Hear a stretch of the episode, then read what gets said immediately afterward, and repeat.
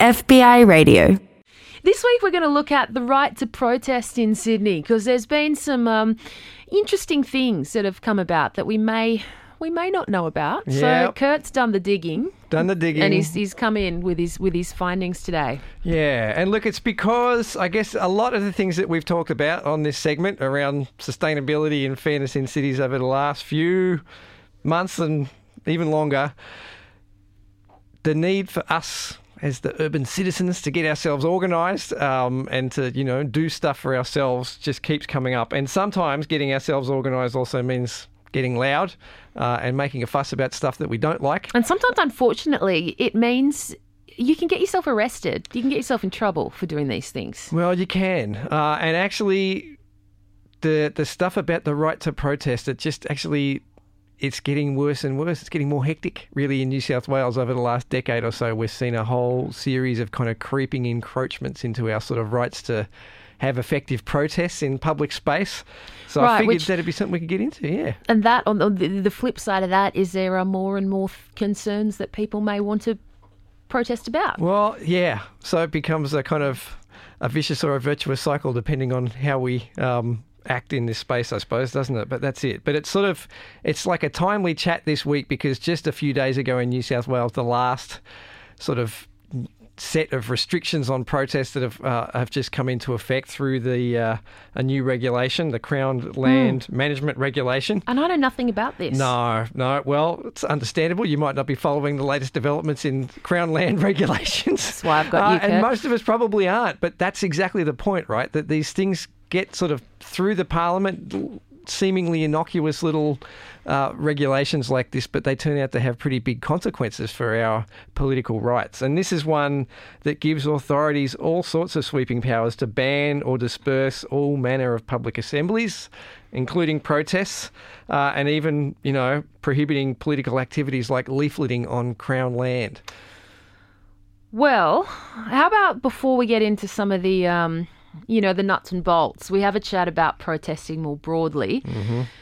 So we live in a society where our right to protest we kind of accept as as an important part of democracy and Yeah. citizenship. So- I always assume it would just go hand in hand. Yeah. And look, the thing is that we do live in a society, and we're lucky to, because lots of people don't around the world, but there's a kind of consensus on one level that in a democratic society like ours, we all should have a right to protest. So, on one hand, you say, yes, there's consensus on that. But uh, actually, there's uh, on the other hand things are never quite so simple and so the line about what is legitimate or illegitimate protest or even what's lawful or unlawful protest that line and where we draw it is the thing that we do disagree about that there are arguments all the time about like you sure you have a right to protest but what does that actually look like Yeah, right. and so, you know, even if you start with our constitution, there's not some explicit right to political protest and, you know, public assembly that's built into that constitution.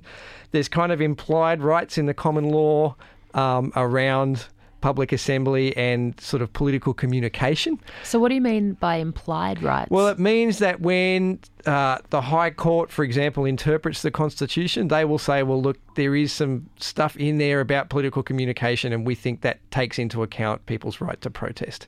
So, So it's a bit of a when, grey area. Yeah, so it's still always been a bit of a grey area. And, like, even if you look then underneath the constitutional rights that we might have, just the basic sort of criminal law and crown land law and stuff that operates at both the state and even the local government level all impinges on what we can do in public spaces and that includes what kinds of protests we might want to have. And look, I I don't know much about law. I find law language really difficult to interpret. So just by nature of what you've been saying, that kind of stuff is hard for the average person to access. Yeah, To know yeah. where their rights are. Yep, yep. Uh, and it's especially tricky because, as you say, knowing you know which bits of legislation that you're supposed to be looking at to actually understand what your rights are, um, that end of it is really tricky. But it gets even trickier when we think that you know the kinds of things that we do when we protest. It's not just like there's one thing that protest looks like, right? Yeah, tell Um, me about some of the protests that you've seen yeah, on campus. well, that's it. I mean, even if you just think about stuff that you know we might do uh, on campus as a kind of example that you could then, um, you know, extend out into the city more generally. But sometimes, you know, um, we have marches through campus that end up at some symbolic space, like outside the Vice Chancellor's office, uh, if we're cranky about something. Sometimes we might go to some obscure part of campus where there's a Senate meeting happening, and because that's where a decision's about to be made. You know, there was a rally outside the Senate last week. Um, sometimes we're setting up picket lines at the entrances to campus, trying to keep people off if we're on strike about a particular issue. Um, you know, year or so ago, students occupied the administration building of the College of the Arts in protest against its closure out there at Rozelle. They locked themselves in there. They did, Yeah. yeah. So if you think about it, you know, protest generally can be anything like that. It can be tens of thousands of people at the domain listening to speeches for a couple of hours. It can be Occupy style, where people are out for you know a smaller group of people for a few months. It can be one or two people who've you know infiltrated into some meeting and thrown a cream pie or a shoe at some politician, right? I mean, it can be it can be any of those things, and so um, it gets very tricky figuring out how all those different kinds of political action relate to all those different weird uh, and wonderful laws that sit there regulating what we do. So, Kurt, Kurt, we're going to talk about what's been happening to our broad right to protest over the last uh, couple of years. So, look, have we been getting more restrictive Yeah. uh, about what constitutes a legitimate or lawful protest? Yeah. So we are, it seems to me, and many others, getting a bit more restrictive over the last decade or so. And the most worrying thing is that what seems to keep happening recently is that as people kind of improvise new styles of protest and new forms of protest, um, then these laws get passed to sort of block that, but the law then actually has all these flow on consequences in blocking all sorts of other things that might happen as well. So, yeah, So, what, what are some examples of this? well, I figured we could break up our discussion um, of the different restrictions into three sort of areas. So there's increasingly big restrictions on space and time and activity in relation to protest. So if we get into the first one, um, one of the ways that we see protest being restricted is laws and regulations that effectively say, well, yes, you have a right to protest, but not everywhere. We'll just be able to tell you where you can and where you can't do it, and that'll be up to us. So, a kind of geographical restriction, which is, you know, I'm a geographer. This stuff is interesting to me. So, um, a few years ago, I did a study on when we had the big APEC meeting, which is a kind of meeting of all the heads of government of the sort of Asia Pacific countries that happened in Sydney in 2007. And when that big meeting was happening, you know, prime ministers and presidents flying in from all over the place to come to Sydney, they just basically drew a big black line around the central business district and said, can't come here for the duration of these meetings, passed a new law, the APEC Police Powers Bill, that basically gave police crazy amount of power to stop people coming into that area, to move them on if they didn't like the look of their jib, to search them without a warrant, to do all sorts of things uh, in that area, right? So um, somebody actually challenged that law in the court and said, well, you're denying my implied right to protest with your laws. And the government argued and the court agreed that, well, we're not stopping you protesting. You can go and have a protest somewhere else. We're just stopping you protesting. Somewhere away from the limelight. Yeah. Somewhere yeah. away from the cameras. Exactly, right? Yep. Um, which, when you think about it, on the one level is a kind of classic liberal response, which is as long as you've got the right, then you're sweet. But it effectively reduced the impact that any protest targeted at APEC would have, of course, because it couldn't get anywhere near the actual meeting. And as you say, anywhere near the journalists and the cameras and the politicians that they were actually Funnily targeting. enough, one of my friends, who's a primary school teacher, was on that most wanted list of dangerous, Dangerous, primary dangerous school teachers. dangerous Wow. individuals, and couldn't That's go right. near the city. Yeah, so they even, as you say, they even had a list that you have a friend who was on of people who you just can't even come into this part of the city when these meetings are happening. that person's out there, and they might be teaching your children these radical ideas. So watch out. Oh.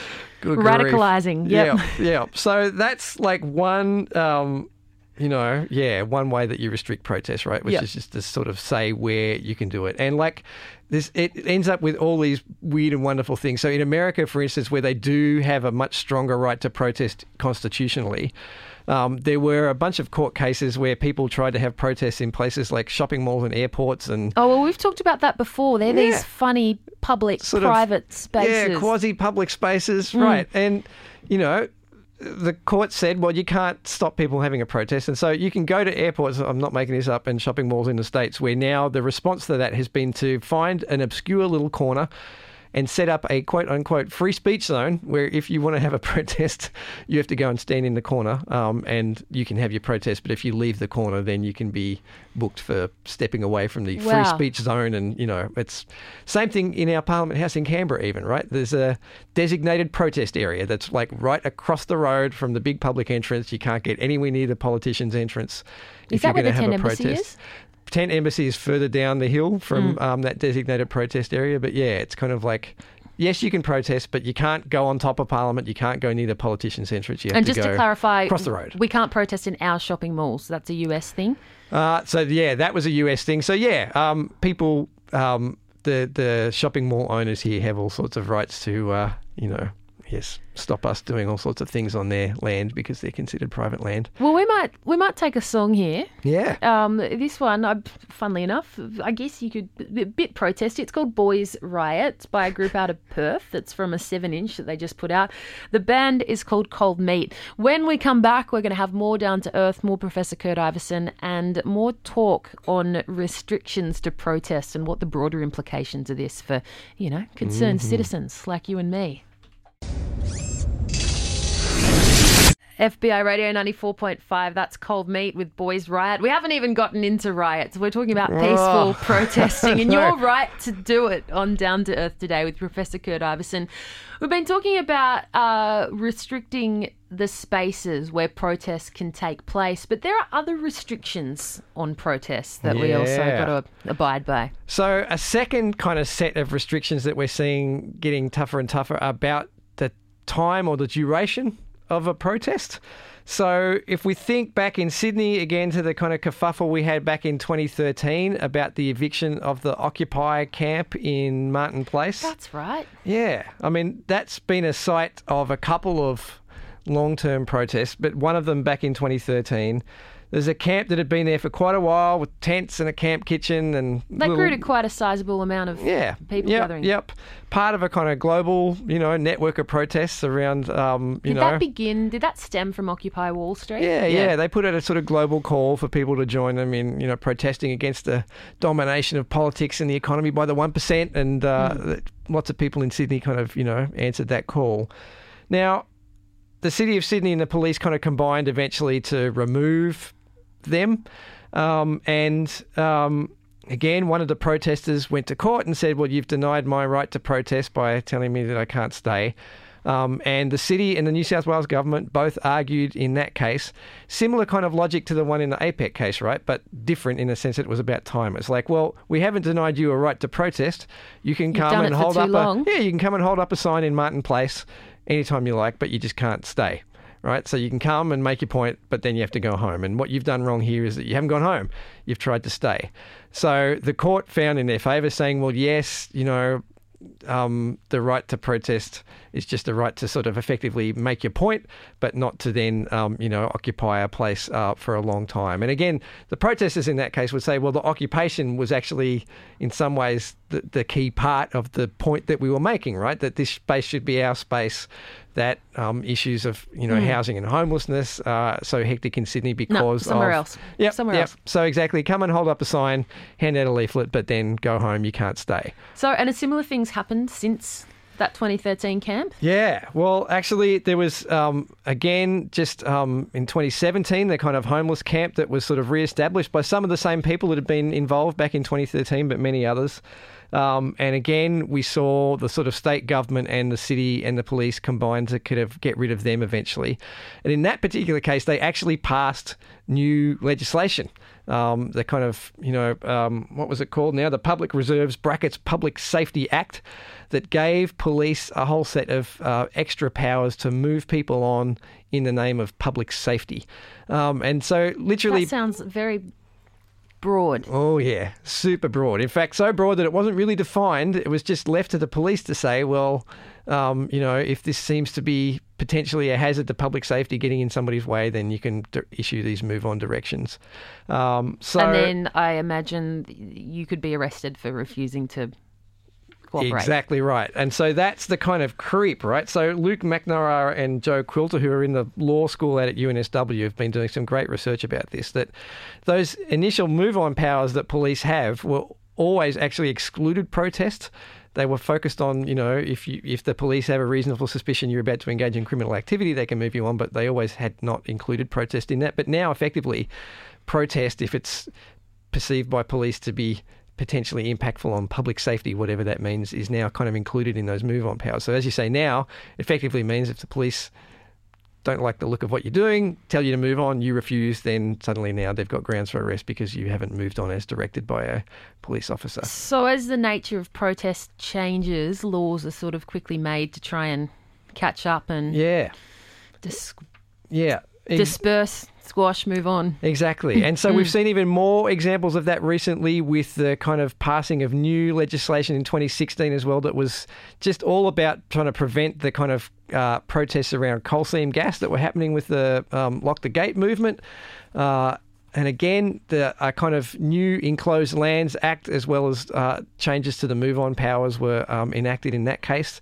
Um, and again, hugely sweeping sort of powers um, that really now we've talked we've talked about restricting the space of protest we've talked about restricting the time but what these things did is effectively now also really restrict the activities that protesters could engage in.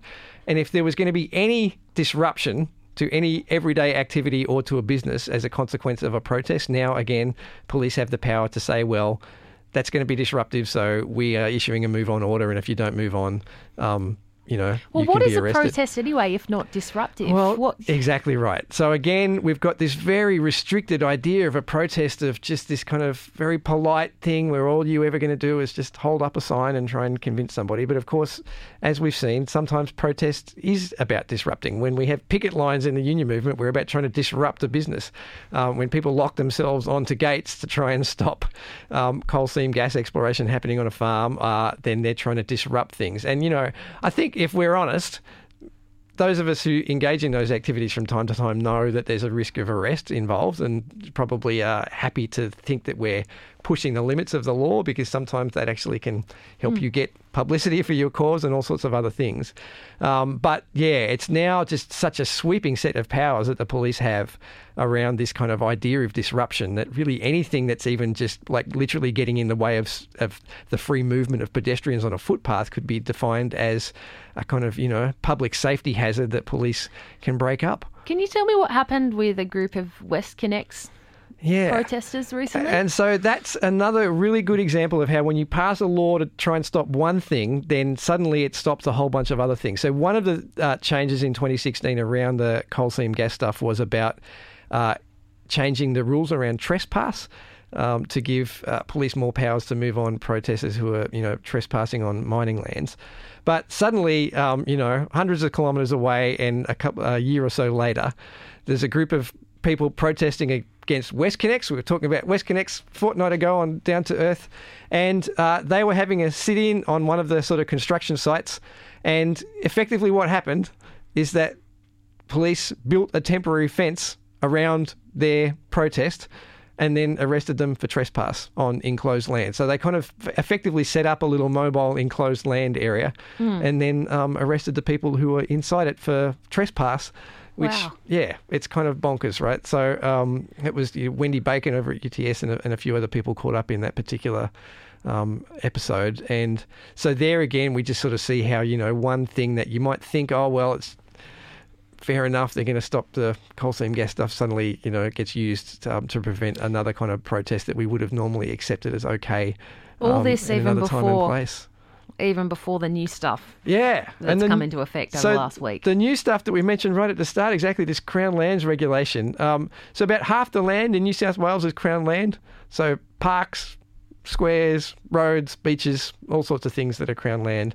And effectively now, this regulation gives not just police, but quote unquote public authorities the right to disperse or break up any public gatherings on Crown land, and also to prohibit certain activities like the distribution of leaflets. So it's just hugely sweeping powers that won't be activated all the time, but are just there. You know what I mean? So suddenly now, if an authority is dealing with a protest that they don't like, um, I imagine some of them will be looking to this regulation and going, "Oh, hang on, we can issue can a we use this? dispersal direction right here, and we can get the police to enforce it." So away we go. Look, just on a positive, because this is all a little bit daunting. Um, we we mentioned the Save Waterloo Public Library protest a few weeks back. They had a really interesting little protest in which they activated the space and just organised a whole bunch of people to go to the library and use the facilities for a day so that it seemed really busy Oh, to show that there was still interest That's in the right. library. And so I think this is the thing that, you know, as you say, I, I think it's really important that we highlight the kind of restrictions that we're seeing. But, like, as you say, I think the thing that we know also is that citizens are always clever enough to figure out ways around this stuff and to figure out novel forms of, like, taking political action that don't, you know, get caught up in these particular things because they're unexpected and they're unanticipated. So there's this constant sort of almost like cat and mouse that goes on between authorities and citizens about like what's possible and just people, you know, testing the limits of what's doable uh, as a way of making their point. And you're right that there are all sorts of examples where people um, do those kinds of things um, that are kind of either you know within the existing laws, but like make their point really powerfully, or like what Brad Garrett was talking about with us, you know, weeks ago on those privately owned public spaces, where in London they just organised protests on the privately owned public space. And kind of dared the authorities to break them up, really. And sometimes, you And know, they? no, um, they were just sort of they tried initially, but there were enough people there and there were enough TV cameras and everything that it was just kind of like, oh, almost the political embarrassment of breaking this up would be worse for us than just letting them do their thing for two hours and and hoping they go away. So so your message is don't give up on the no, protest front. No, I think well, this is the thing. On the one hand, I think it's really important that those of us that can ever imagine getting involved in a protest activity um, on an issue that we care about passionately actually try and stay informed as best we can about these laws um, and how they're changing and try and push back against them. And, and sometimes that's about using the political process. So, like the process, I should say. So, you know, David Shoebridge and the Greens has been really hammering away on these issues. Uh, and I know the Labor Party in Victoria and other places have actually been convinced to sort of wind back some of the more punitive protest restrictions that have come in before them. Uh, the Council for Civil Liberties in New South Wales are really active on this stuff, and their website has all sorts of great resources for people that want to try and take action. Well, we might put a link up on the program Yeah. page for that. Yeah, and so We'll like get onto that. operating on that level is one thing, but then you know there's a political theory dude, Jacques Rancière, whose work I read a bit and really like, and his thing about politics is that often it, involves us acting as though we have rights that we don't actually have. That all the time, whether it's Rosa Parks, you know, sitting on a seat in the bus that she's not meant to sit in in the civil rights movement uh, in the States in the 60s, or whether it's feminists here in New South Wales in the 70s chaining themselves, you know, to the front bar of a pub, like whatever it is, people just like acting as though they have a right that the law says that they don't. Uh, so sometimes, um, you know, Go for it. go for it like that. Um, they don't do it unaware of the consequences. Like there are going to be consequences for people taking that action. So I'm not just going to sit here and say it's easy to do and it's what we should all be doing and blah blah blah because it is you know hectic to do that. But um, I think you know we can safely say that so much of the stuff that we now take for granted in terms of political rights and freedoms happened because people before us have done that. So sometimes we need to be prepared to do it too. Kurt, thank you so much. This has been a great Down to Earth, and it will be up online in no time, so you can have a listen back. We did get an SMS in um, regarding freedom of speech on the internet. Because we've had such a long chat today, that may be a, a conversation for the future. for another Down to time. Earth. But yeah, because at the Online same time, protest. exactly all the stuff about what's going on online, the stuff about like donations and non-government organisations and whether they can have political views. Yeah, there's all sorts of stuff happening in the virtual space as well that uh, I'm sure we should be talking about another time. Well, Kurt, thank you. A fortnight or so. Yeah. Be back on again. Uh huh. All right. In the meantime, fbiradio.com slash down to earth is where you'll find all the others. Cheers, Kurt. Thanks, heaps, Alex. This podcast is produced by FBI Radio in Sydney. Find more at fbiradio.com slash podcasts.